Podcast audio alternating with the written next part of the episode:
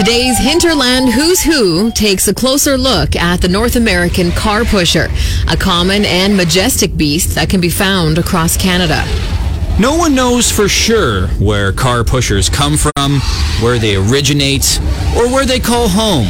All we do know is that when you get stuck in the winter, three random people just kind of show up and appear out of nowhere and help you get unstuck.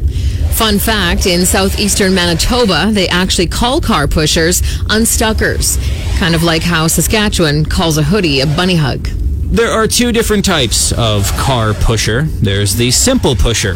They rely on upper body strength and sheer determination to get you unstuck. Then there's the Boy Scout pusher. They come prepared. Shovel, kitty litter, chains, extra gloves, snacks for some reason, an iPad to keep the kids entertained.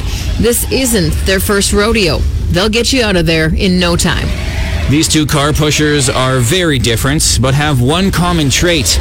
Once the job is done, that's it. Few words are spoken after that, and once an awkward goodbye wave is shared, you never see them again. Poof! Gone forever. For a more complete story, why not contact the Canadian Wildlife Service in Ottawa?